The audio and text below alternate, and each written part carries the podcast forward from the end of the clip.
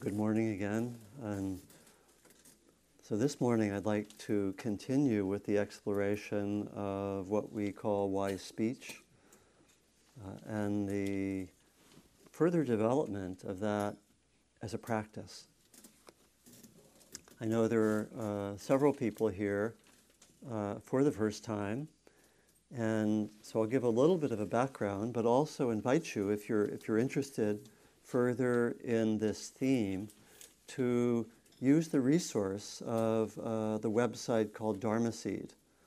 All of these talks are actually recorded and then posted, usually within a day or two, at dharma dharmaseed.org.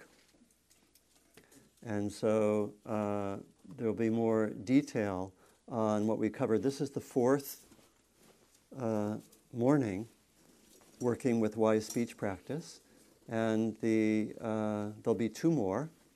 The first session was an introduction to wise speech, and I talked about the importance of wise speech and um, why it's so central to our sense of bringing the practice out into the world. Big issue for many of us. We may have quiet meditations and have wonderful retreats, but how do we have that same sense of um, energy and focused intention uh, in our everyday lives? Sometimes we can feel a little bit adrift in our everyday lives, and really emphasizing speech practice is a great way to have that emphasis uh, because so much of our lives have to do with speech practice. And it's been, for me, one of the benefits of teaching on speech practice a lot these weeks. And as most of you know, I led or co led a one week retreat right before I started. That was what inspired me to do it. And it's really um, energized my own sense of speech practice. You know, so I tend in these weeks, if I'm in a conversation, to realize that I'm actually doing practice, have that same in level of intention, which we can have on the cushion sometimes. So it really helps. It's not easy. And so if you are here and then midweek say, Where is my speech practice? and feel like you just, you know, had a good time this morning, but then just like, where did it go? That's okay. It really it takes it takes time to have this be um, the basis for a sense of practice moment, moment by wor- moment. I know for myself it's really taken time to have that sense of practice, you know, in a conversation, in a work situation, in a uh, relational setting, to have the sense that, okay, I have a, I have a clear sense of practice that in, in a way is just as clear as when I'm sitting there with my breath. That's the direction we're going. And it's clear that speech practice is really, really crucial, that we can have so much uh, suffering from unskillful speech. And skillful and caring and beautiful speech can open up our hearts and our minds and be a great uh, boon in the world. So the focus that first day was on the importance of speech and on also the four ethical guidelines which are the main resource that we get from the teachings of the Buddha on uh, what we can call wise speech or right speech, as it's usually translated. And those guidelines are there in one of the handouts uh, at the top of the sheet. The, uh, I've reconstructed them as ethical guidelines that instruct us to be uh, truthful, helpful, come out of a warm heart, and have a certain kind of appropriateness in our speech interpreted as uh, good timing, clear intention, general non-distractedness. There's a lot of material there, and I'm not.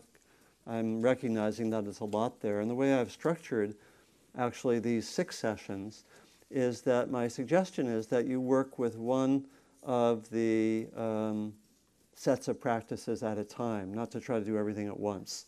So those of you who may be visiting, if you find this helpful, you can go back and you can maybe for a week you work with these ethical guidelines, or maybe two weeks. You know, I worked with them with a group once for four months, and they're, they, they're, they give us reference points for looking at our speech. So the suggestion is to, that's, I've set it up so that we could have one week for each of these uh, first four sessions, which are more foundational. And then next week and the week after, our focus is speech in difficult circumstances, which is what most of us, when we hear about this, we, refer, we, we most want. We want, how can I use wise speech with this particular chronic knot in my communication with X or Y and so forth. So the second uh, session uh, introduced uh, a focus on mindfulness somewhat more. So we can use mindfulness with the ethical guidelines. They can really help us to uh, see more clearly. And we can also use the uh, mindfulness in a different way, um, which comes more from my own explorations and working with other teachers, in the midst of speech, whether listening or speaking, to have an inner mindfulness. And I think generally this is a, a challenging uh, capacity. It's to actually be able, in the midst of action, speech is a kind of action, to have inner attention. Not easy. I, I invite it right now. As you listen to me, also track some of what's going on in your inner experience. It could be as simple, and this is what I recommend really, as simple as having a little bit of body awareness. A little bit of inner awareness doesn't have to be particularly meaningful, but just to notice one's body. What, it, what we're looking for is a way to break the monopoly of the automatic mind. That is what mindfulness is about. Mindfulness is about breaking the monolithic, ongoing, habitual, conditioned mind. That's why we sit and we notice that that automatic, ongoing, habitual, conditioned mind is rather strong. Anyone noticed? so we, um, we can do that in our action as well. It's harder, not easy. And this is a practice that, again, I think takes time to develop. But that general keeping of some inner attention, try it right now. There's no uh, as it were, demand for you to do anything other than listen. So you can listen internally some. If you notice thoughts or saying, oh, I should do that, or, or if you find yourself going off to uh, plan what you're having for lunch. I know that that happens sometimes, even though my talks may be very interesting.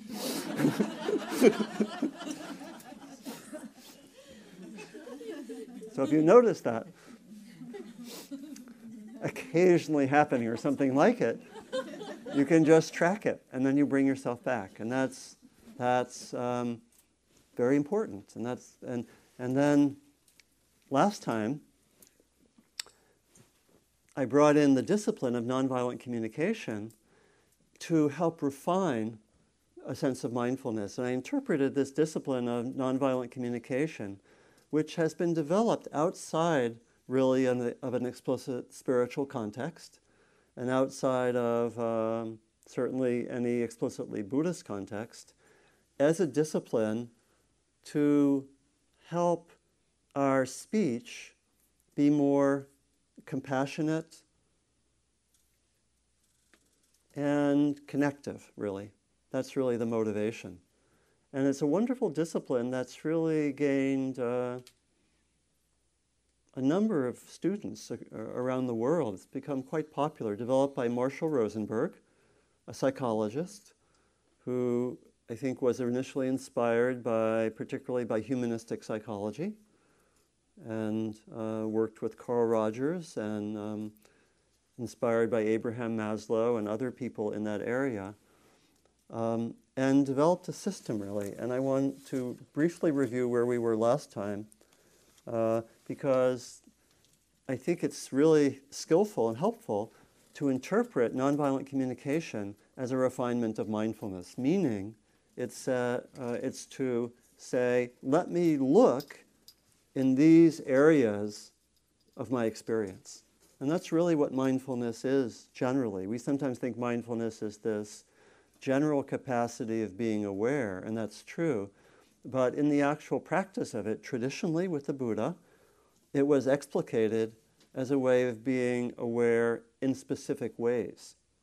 And he particularly, in the Four Foundations of Mindfulness, the classic text, Discourse of the Buddha, he said, be aware particularly of one's body, of one's thoughts, of one's emotions, of the sense of pleasant, unpleasant, or neutral in the moment, what he called feeling tone, and of some of the larger patterns of experience. Particularly, we, we're, we are guided to look at what happens when there's a moment of suffering.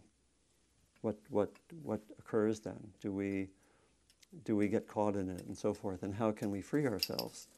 And these are called, these uh, instructions are the four foundations of mindfulness. And nonviolent communication says look at these aspects of speech, and then on the basis of that looking, refine your speech. So it's both a mindfulness practice and, as it were, an action practice, a way of speaking in a more skillful way. And it is important that um, um, we see that the general intention of nonviolent communication, as I think of wise speech practice from the Buddha, is to um, see what kinds of speech leads to suffering and see what kinds of speech leads to the overcoming of suffering and we could say greater compassion understanding, harmony, connection, care, love, understanding of others, and so forth. That's the motivation. So it's actually both in the understanding of nonviolent communication as a kind of mindfulness practice and in the understanding of the reason why we're doing it. I think there's a lot of connection with uh, traditional Buddhist teachings, and it's no accident that nonviolent communication has been used in a number of uh, Buddhist monasteries. Interesting in that they felt a need for further resources. That's interesting to me and not surprising from having worked with wise speech over a lot of years and been interested in seeing what's really helpful for us. I think that the traditional resources are limited. They're mostly these ethical guidelines. Maybe it was implicit, you know, that people should just be aware and mindful and be skillful in their speech. But we do see in the classical texts the Buddha really questioning people's speech and finding that there was a certain amount of unskillful speech in the various um, Dharma communities of his time. You can find in the texts, you know, reports of communities where people were uh, backbiting or speaking ill or conflicts were arising. Um, nonviolent communication asks us to be attentive in four areas. And last time we looked at two of them, and this time we'll look at two of them. Two areas that we looked at last time were needs and feelings in the uh, language of nonviolent communication. And I gave uh, one of the handouts that I gave that's out there is uh, a kind of uh, inventory, it's called, of needs and feelings, which just really explains that. And the, when we looked at this last time, the assignment, as it were, or the homework, was to try to track needs and feelings in one's own and others' experience. So I'll say a little bit further about needs and feelings and then go on to the third and fourth aspects that are focused on, which are observations and requests. And this takes a little while to get used to and is really uh, part of um, part of developing skillful speech. And maybe I'll just, I was just reminded of um, a story I was going to tell that I heard from my, um, my mother. And uh, she was reporting, I don't think I told this story before, but she was saying, you know, she's, a lot of my learning about wise speech I learned from from her. And she was a student of wise speech, but not in the teachings of the Buddha, but in other ways. And she told me a story of, you know, that she was really trying and raising children to um, differentiate between an action, often when there was a need to say something, it might be um, um, an action that she felt wasn't so skillful on the part of the child, and and the and and the goodness of the person. You know, so it's a very common distinction that's made between the person and the action, and one wants to uphold the person, and in some ways direct attention to the action in a way that it could be improved and so forth, or whatever whatever language one uses. And so um, she tells a story um, of um, talking to my brother who had done something, and she said uh, to him, "I love you." But um, I don't like what you just did, something to that effect. And he was like four or five at the time. And he said back to her, Why can't you just hit me like Billy's mother does?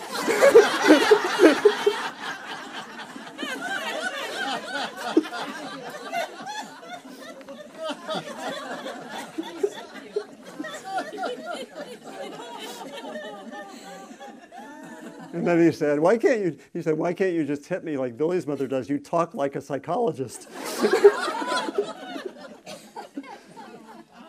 Which he had had some training in. Uh, it's interesting for a four or five year old kid to say you talk like a psychologist.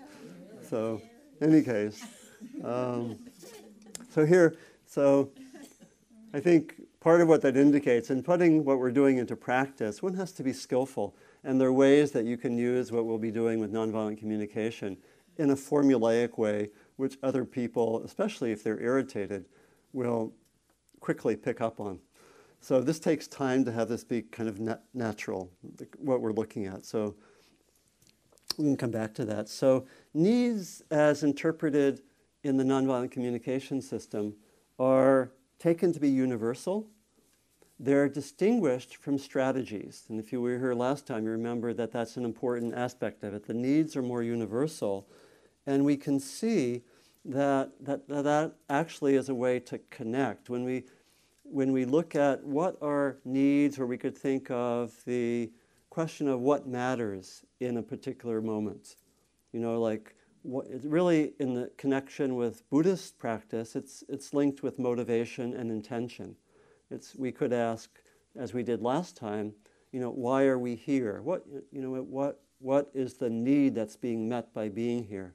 It might be to um, be part of a community. It might be to be energized or inspired in one's practice. It might be to just have a day in a beautiful place. It might be to explore a new meditation center, as in maybe some of our visitors, and so forth. But there, there is a kind of universal human need that we could, that at each moment is motivating our action.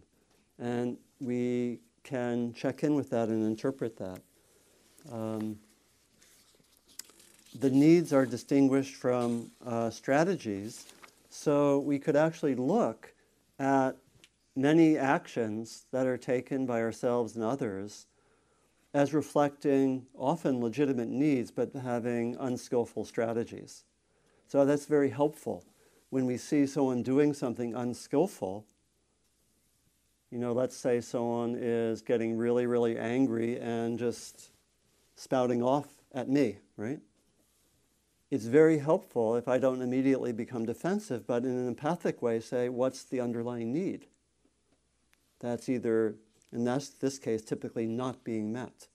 So, this is an invitation to tune in to underlying need, to distinguish it from strategy. So, someone may be uh, yelling at me is a strategy in some way to get a need met. I may be drinking a lot as a way to meet a certain quite legitimate need, but using an unskillful strategy. That need might be what? To relax. Maybe I drink to because I'm. It helps me go to the bar and connect with people, or um, helps me to deal with uh, difficult issues, right? And it's a legitimate need to be able to deal with difficult issues. It may be very, very unskillful to do that. And so that's an important distinction. So we're asked to tune in to those needs. And in difficult speech situations, it's not very easy to tune in to the underlying need of someone who's yelling at you. this is part of the training that we undergo. And it's not, it's, again, it's not very easy. Um, so the invitation last week was to tune in what's my need? And some of this is interpretive. Some of it is to make a guess what's my sometimes we don't really know our underlying need or motivation, but we can really ask ourselves what is the motivation? We also looked at feelings, and feelings are pretty, in the uh, nonviolent communication way of speaking, are quite close to emotions. And again, very, very helpful just to tune in and what is the actual feeling that's there. In the long run, the reason that the focus is going into feelings and needs is that the aim of the actual speech is to especially speak out of one's own experience without saying things which are essentially blaming and judging the other. The aim of all of this is connection. And so it's often very skillful to come out of first person experience when there's a difficult situation. And rather than say, um, Why did you do that? say, I'm feeling frustrated. That, that will tend to not per- put the person on the defensive. And so, again, it's a whole way of using mindfulness to tune in to what the feeling her emotion is, and to tune into the feeling her emotion as best one can sense it of the other person. That's the, that's the discipline. And so this connects with our mindfulness practice because one of the main fruits of our mindfulness practice is being able to be with more direct experience, to be with my body, to be with my emotions, to be with my thoughts, and to distinguish between more direct experience and my interpretations. And what we're looking for, particularly in looking at feelings, can I be with that more direct emotion and know what that is and distinguish it from the interpretations that I make. One, and, so this is, this is not always so easy. That for me to say I'm frustrated is not the same thing as me saying, Why did you do that? in a, in a tone of frustration, which implies, you know, there's a lot that could be read into those words, such as, You did something bad which is causing my difficult experience, which will tend to put the other person on the defensive. And so we want to look for more direct experience and tune into those feelings. Part of what we looked at last time was an interesting exploration of the peculiarity in the English language that we use the word I feel, or we use the phrase I feel in a way which often actually means I think.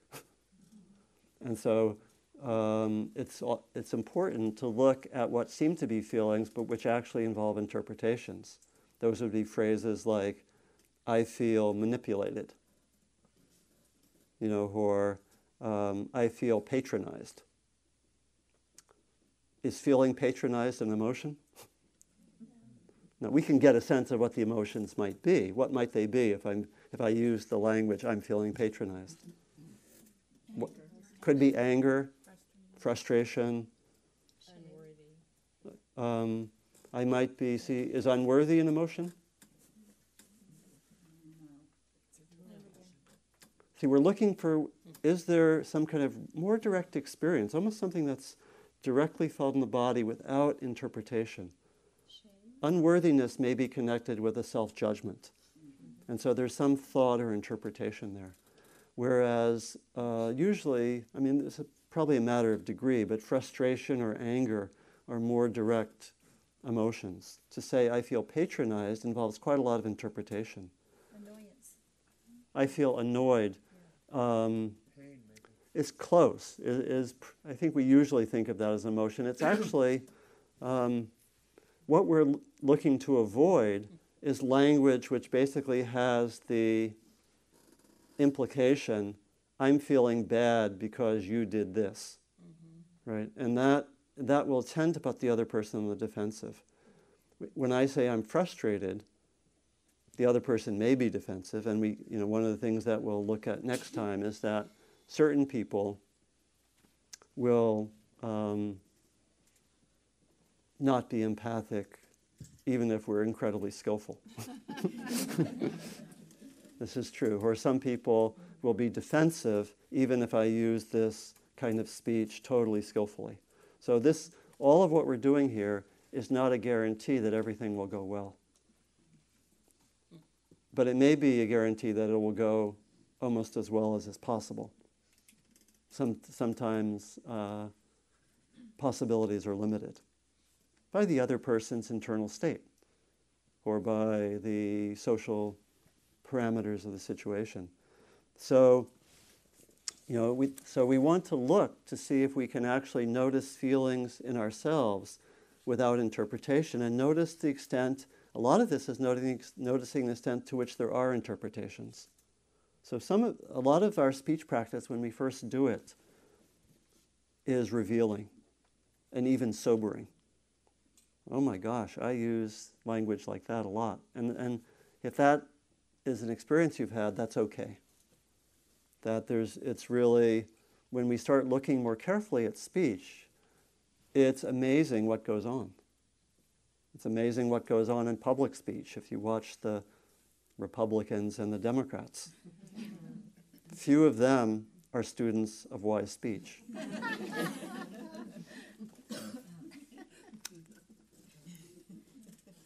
I am ready on the spot to do a special retreat for people from the Congress. If any of you have contacts.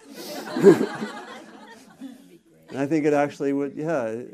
I mean, it points to the way that actually, and I haven't talked so much about this, but these speech practices are really crucial individually, they're crucial interpersonally, they can be very valuable in groups and communities.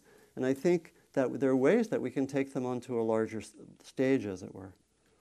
That, um, and that I think that would be very positive, and some of us may be motivated in, in those ways. You know, it's something that I've thought about a lot, and actually in my book I have I have some um, development of what wise speech practice looks like when we take it out to this even more collective level or the more social level. So the the emphasis on feelings is important because ultimately what this practice is doing, much like our meditation practice, it's asking us to be responsible for our own experience. A radical move, right? Rather than saying that someone else is responsible for my experience. That's not to say that other people are not responsible for what they do, they are. But in some ways, I take responsibility for my own emotions. And we also see from, from the more of a wisdom perspective that um, emotions do not exist as caused in a simple way by what other people do or by external circumstances. And that goes contrary to sometimes how we think. So, an example um, I, have a, I have an appointment to plan out a, um, let's say I'm, I'm co-teaching with someone and I have an appointment to plan out our, to do some planning for a day-long workshop that we're offering. My, um, my colleague comes half an hour late. And uh, what might be my feelings? Huh? I might be angry. I might be frustrated. Worried. Anxious. I might be worried. I might be angry. Uh, angry. I already did that. An- a- anxious. you feel disrespected? Is that would you say that's a feeling? Uh, what do you think? Is disrespected a feeling, or is it this? Does that attributing causality to the other? What do you think? Yeah, usually I think disres- Yeah, these are some of these are tricky, but it's to really look into that. And I think disrespected implies the uh, I feel this way because the other person did something. So we that typically wouldn't be a legitimate feeling. Yeah, hurt is a little closer. It also attributes causality. So it's if, if we can, it's better to have something which in which there's no attribution of causality. It's just my direct experience. That will be tend to not put the other person on the defensive. What about disappointed? 'Cause I'm Disappointed. by my own expectation. Yeah, disappointed. I think is is would not attribute causality. So, um, but it's interesting. Um, it could depend a lot on the context, couldn't it? Let's suppose I'm really, I've been really, really tired and really overworked, and he comes half an hour late, and I just say, I'm not sure when he's coming, but I'm just going to take a nap until he comes. How might I feel about him coming late? Relieved. right? Right? Uh, or happy. right? So you see, um, what I'm feeling isn't really can't we can't have a direct one-on-one causal relationship between the action of the other person. It depends on a lot of other factors, internal and and what's going on. And so there's there's a way in which we really um, take uh, responsibility for my own feelings and watch the tendency to attribute causality to the other. I think it's very habitual. We do that quite often. Um, So, yeah. I mean, it's, okay, so anger is a primary feeling, hmm but if the other hadn't done X, my anger probably wouldn't be happening in that moment, so That's that's true.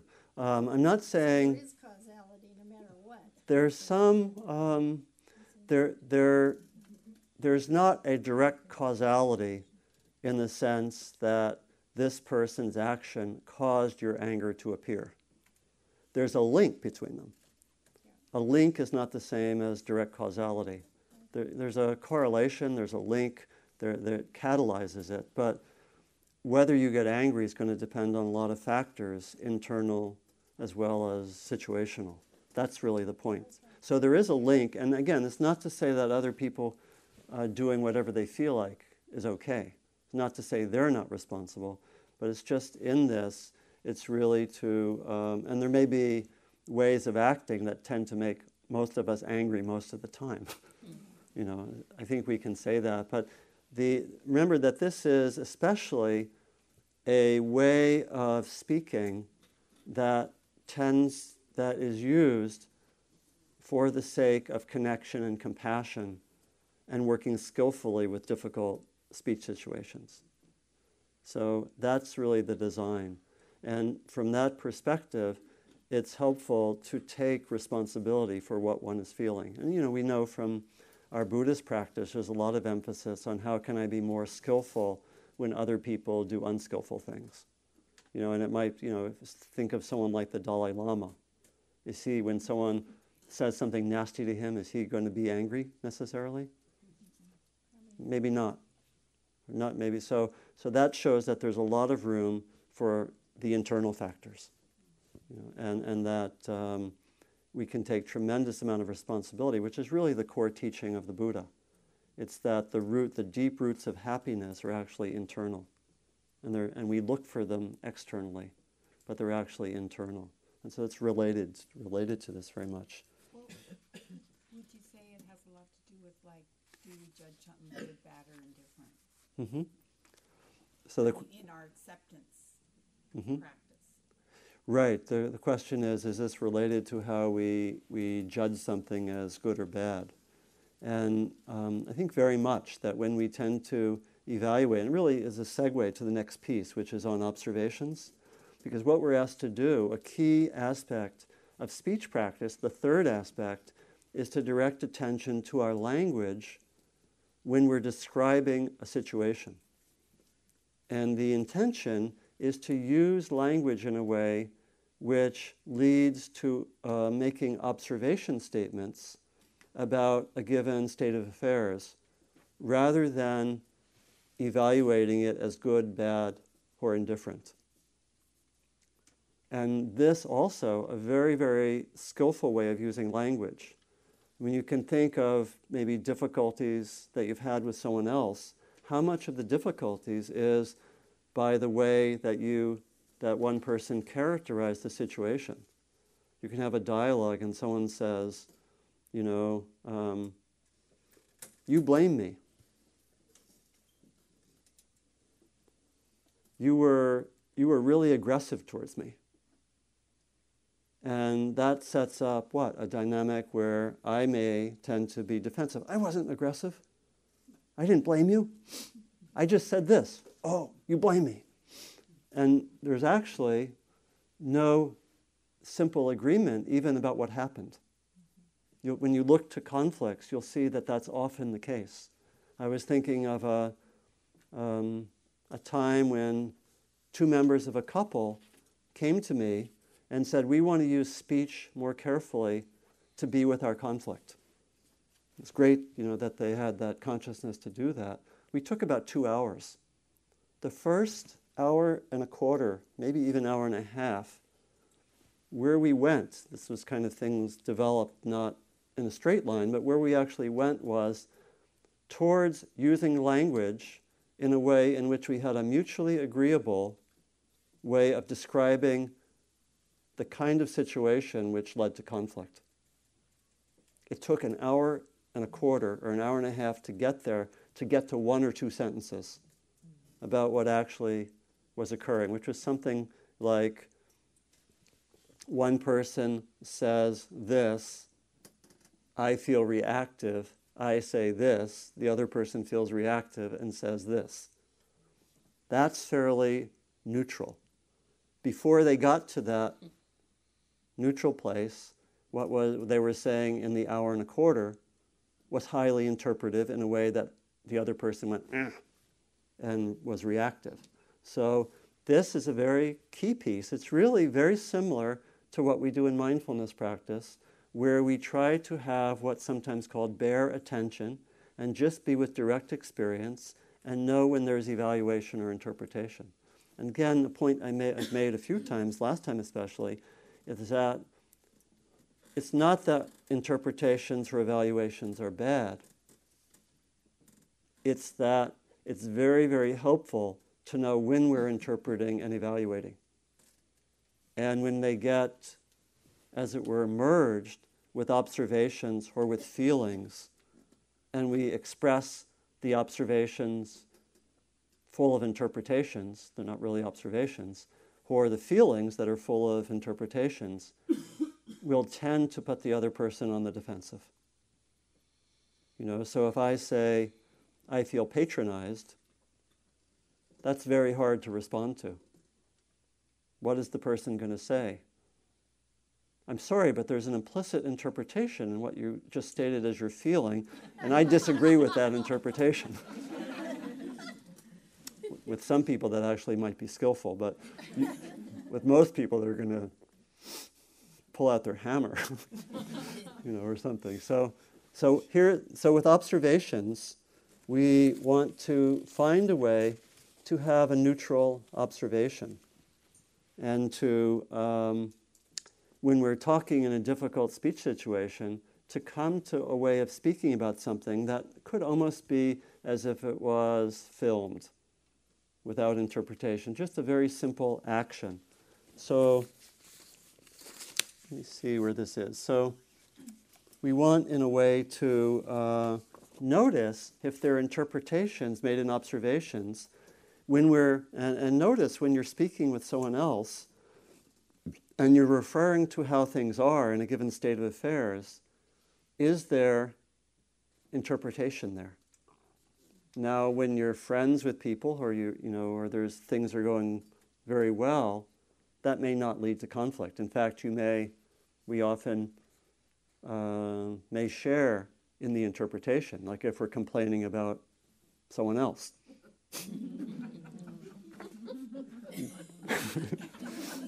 right, we'll, we'll act as if we're making totally neutral observations, right? So there's a, there's a great example in Marshall Rosenberg. Let me see if I have this one. Let's see. Where he was um, working with, uh, let me see where this is, right here. He was working with a, um, an elementary, he was at an elementary school where the staff was reporting all sorts of communication difficulties um, with the principal. And he was, it took him a very long time to actually get concrete observations of what was actually done in a way that was neutral. So here's this is very interesting. here's Marshall Rosenberg talking about this. I opened the meeting by asking the staff, what is the principal actually doing that conflicts with your needs? He has a big mouth. Came the swift response. My question called for an observation, but while Big Mouth gave me information on how this teacher evaluated the principal, it failed to describe what the principal actually said or did that led to the teacher's interpretation that he had a big mouth. When I pointed this out, a second teacher offered, I know what he means. The principal talks too much. Is that an evaluation or an, a strict observation? Talks too much. Instead of a clear observation, Marshall Rosenberg says, this was also an evaluation of how much the principal talked. A third teacher then declared, he thinks only he has anything worth saying. I explained that inferring what another person is thinking is not the same thing as observing his behavior. Finally, a fourth teacher ventured, he wants to be the center of attention all the time. So, see, they were a little slow in getting this sense of observation. After I remarked that this too was an inference of what another person is wanting, two teachers blurted out together, Your question is very hard to answer. we subsequently worked together to create a list identifying specific behaviors on the part of the principal which bothered them and made sure that the list was free of evaluation.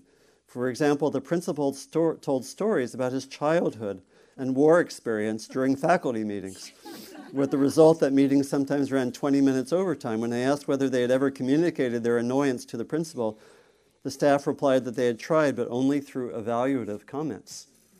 They had never made references to specific behaviors, such as his storytelling, and agreed to bring these up when we were all to meet together.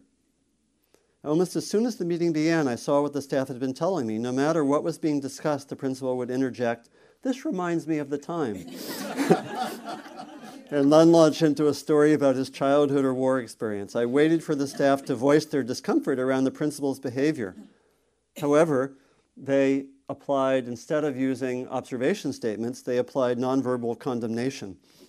Some rolled their eyes, others yawned pointedly, one stared at his watch. I endured this painful scenario until I finally asked, Isn't anyone going to say anything? Afterwards, silence ensued. The teacher had spoken first at our meeting screwed up his courage, looked directly at the principal, and said, Ed, you have a big mouth.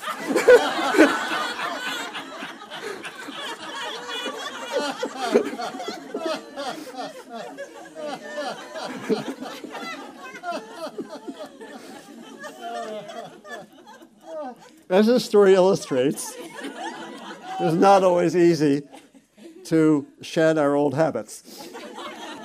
Well, does he say how you could have done it? Yes, um, so let me see, he does. Um, let me see where this was. Okay, so um,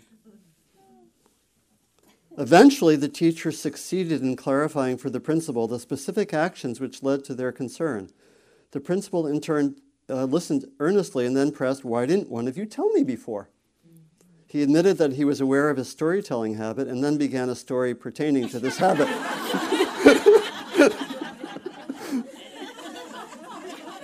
I interrupted him good naturedly that he was doing it again. We ended up our meeting developing ways for the staff to let the principal know in a gentle way when his stories weren't appreciated. So, yeah. So I'm, I'm still, I am a little confused about causality, because it would seem that when the principal told the irrelevant stories, that would be the causation of the frustration of the staff. So it would seem that if you were going to point out something, it would be a kind of a neutral, when you tell irrelevant stories, when you tell stories in this Yeah. that's frustrating. That would be the way to speak. That would be the way to address it. Uh, and one can do that without attributing causality. It's a, you know cor- correlation is not the same as causality. And so um, I think from the example I gave about being late at the meeting, there might be some people in the room who actually really liked his stories. And so the stories by themselves don't cause someone to be frustrated. There has to be uh, there have to be other conditions basically there internally and so forth. You got it? Okay.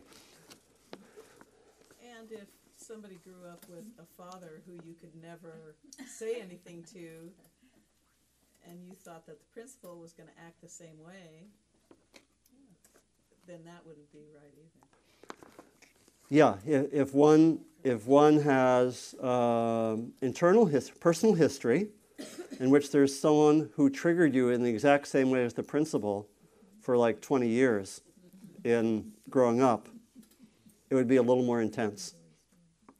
And uh, and that, that's how we live. That's how we live. People remind us of each other, and we make these connections, and that's why it's important. That's really taking responsibility for our own experience, is to take responsibility for the fact that this has been my history and this is my conditioning. So, you have a sense of what observations are? Yes.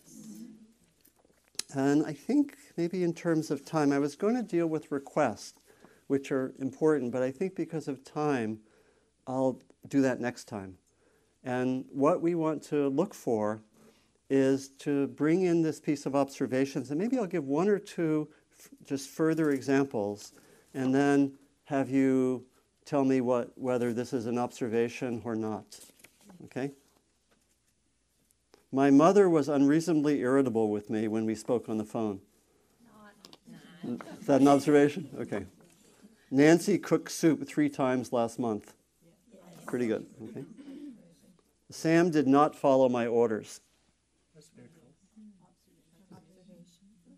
What do you think?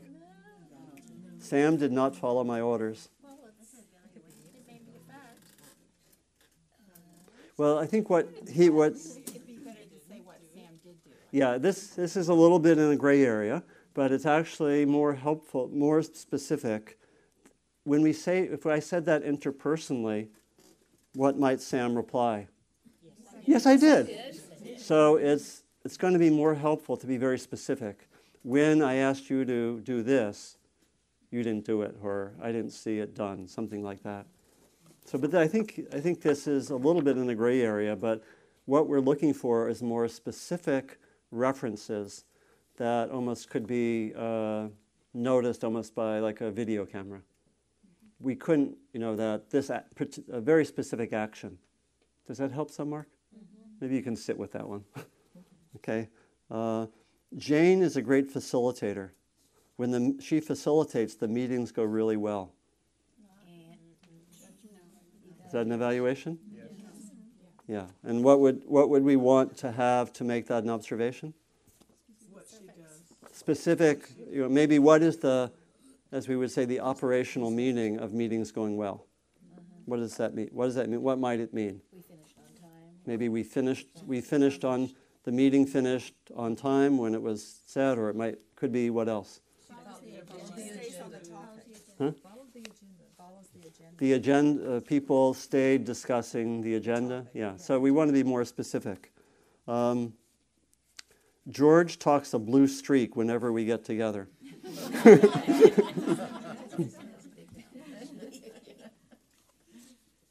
Henry was the first one who showed up for dinner last week. So that's an observation. Anne always repeats what others say. Is that an observation?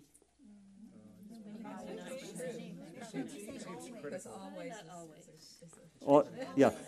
Anytime you notice always or something or never, it's a clue that there's evaluation. So you get the sense, and what, we're, what we'll invite is really bring mindfulness to your speech in these areas of um,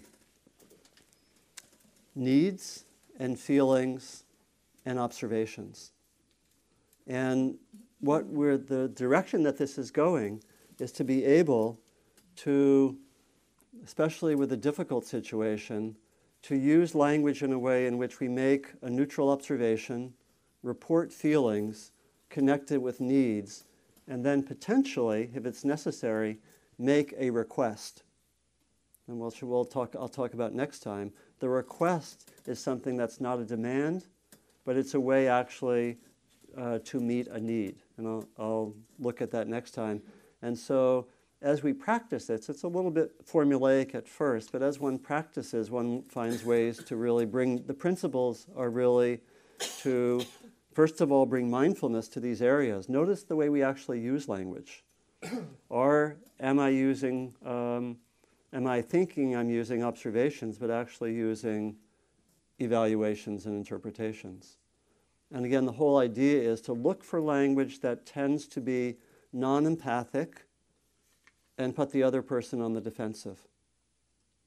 Or could be to, to evaluate or judge myself.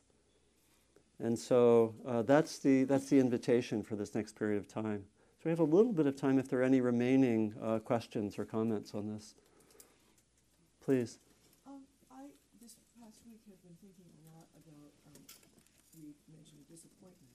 Yeah. And, um, it, it feels to me as if maybe disappointment is not, um, a feeling, but sort of one level up at evaluation. Yeah. Because it feels to me that, um, uh, when you say disappointment, there's an implication that the other person should have done X and didn't do it. Yeah. So I, what I've been thinking is that maybe, I'm trying to figure out sort of what the components are of Yeah. seeming feeling, and thinking that maybe it's, some is, some of it is anger, some of it is like feeling alone, Mm-hmm. some of it is, um. Yeah. Does that, does that seem? That's great. It's really it's what's great is the inquiry.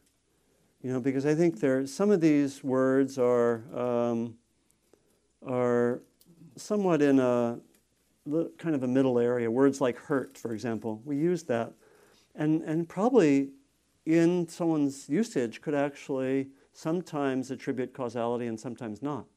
People probably can use the words differently, so it's a little nebulous. Other words are less nebulous. But what I really love is the inquiry is that you're actually, when you look deeper, well, there may be some of those other qualities. There may be some of that sense of, um, uh, what, what did you mention? The Well, uh, uh, anger, um, feeling alone, hmm um, wanting to be connected. yeah, yeah. So the anger, quality of loneliness, perhaps, and that really it's unpacking it. So it's really what I love is the inquiry. It's really saying what's really here. So that's great, and that's really, um, I think we're what we I think is not so helpful is to look for some kind of complete exactitude and precision. Language is not like that. It's somewhat, we even probably use these words a little differently if we just compare it among ourselves. But to really look for the general idea of what's there in more direct experience, what kind of language has evaluative dimensions. Again, at certain points, it's valuable to go to evaluation and interpretation. It just is when we're in difficulties or conflicts, if we use those, that's not so skillful, and it will not tend towards empathy or compassion. You know, like in the example, if I say I feel patronized, the other person, it will tend to make the other person defensive, and it's very hard to respond because there's an in, implicit interpretation that, in, in a sense, I'm kind of almost like demanding to respond to me, you have to agree with my interpretation, which is subtly manipulative, maybe unconsciously. So, yeah. Could you say something about how equanimity comes into this? How does equanimity come into using these, these tools?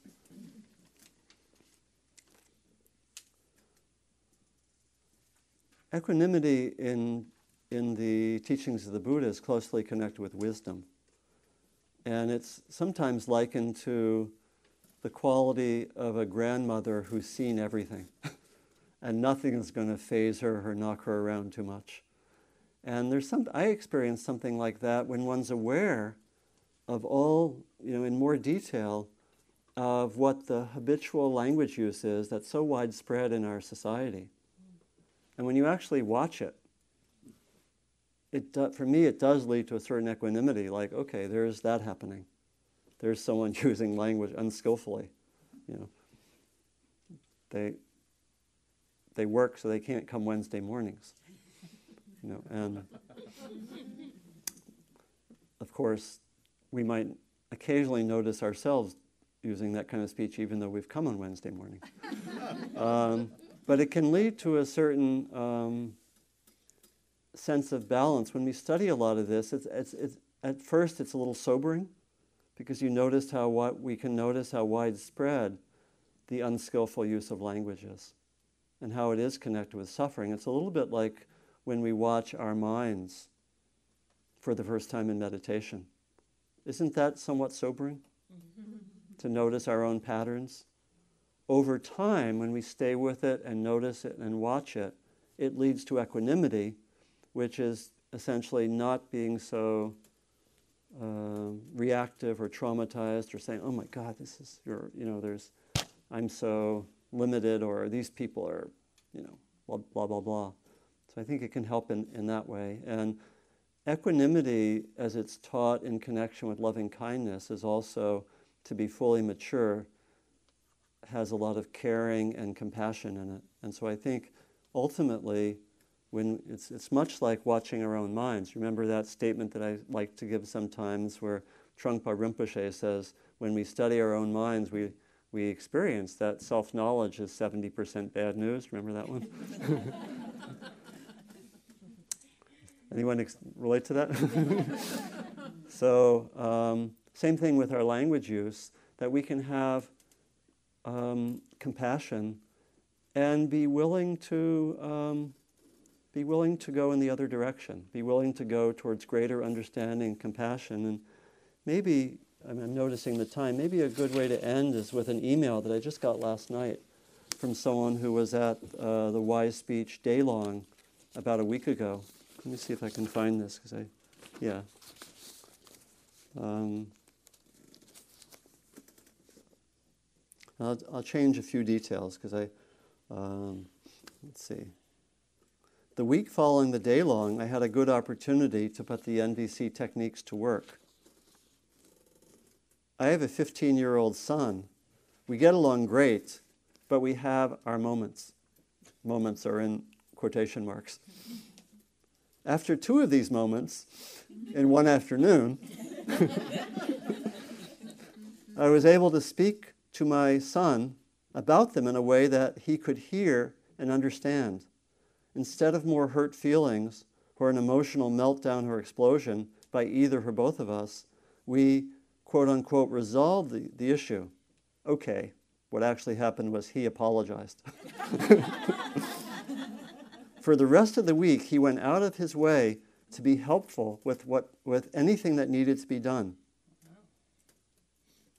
It was quickest and the most satisfying end for both of us to one of these particular moments that we've had in a very long time, maybe ever during the teenage years. And, and she talked also about how gratifying it was to be able to bring teachings which are about having greater peace and understanding, which sound kind of idealistic, right? How to bring those into the nitty gritty of being with a teenager. And this for her was very, very uh, meaningful. So I'll leave with that, leave us with that story and invite us really to, again, bring, we're really, in a sense, establishing foundations. Uh, if we think of these first four weeks, they're really about establishing the foundations that can then help us. And the next two weeks, we'll focus on difficult speech and, and do some integration. But if we think of what we're doing now as, as getting some foundations, we're practicing pieces. We're not, we're not putting it all together quite yet. We're developing the ability to go to the level of observations, to, make, to be more skillful in our observations, to notice what we do, to notice feelings, to tune into needs of ourselves and others, more skillfully, to have some inner and outer mindfulness. You know, so I'm tracking what I'm experiencing, which is really related to noticing my feelings. And then working with these ethical guidelines. Again, for those coming here the first time, not all of those at once. Just do just do one of them at a time. One of those kind of one of the segments that we've done in these last weeks. And these really, as it were, assemble the pieces that when we get good at each of these pieces, then next week we can bring them together and uh, look at how we can be skillful and wise and compassionate in our speech when we have challenges. And we'll probably, we won't go right to the most difficult challenges, but we'll work with, out of a degree of difficulty of 10, we'll work with four to six. So actually, for next week, if you come bearing in mind some of some challenging speech situations, that would be great. And we'll have a chance to work with them. And I think I'll try to get my part of the talking done earlier so we can actually do some experiments with, with speaking next time. Yeah. Will we ever deal with ten? Will we, the question was, will we ever deal with degree of difficulty 10? What would one do as a diver who was practicing? Would you start with 10? Yes. Um, yeah. Um, we, uh, So, so not, not. we won't go right away, but but um, yeah, maybe maybe the maybe two weeks from now. Okay, so let's just sit for 30 seconds to finish. And knowing that we do these explorations and cultivate mindfulness and awareness of speech and of our internal process, both for ourselves and for others. Let your intention for the next week be present.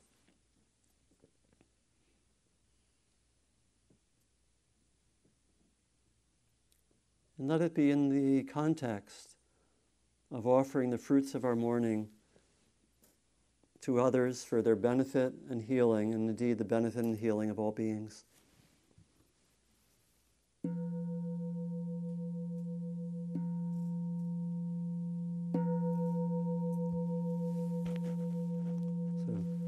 thank you very much, and take notes and enjoy the explorations. Thank you.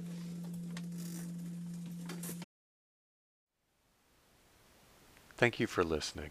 To learn how you can support the teachers and Dharma Seed, please visit dharmaseed.org slash donate.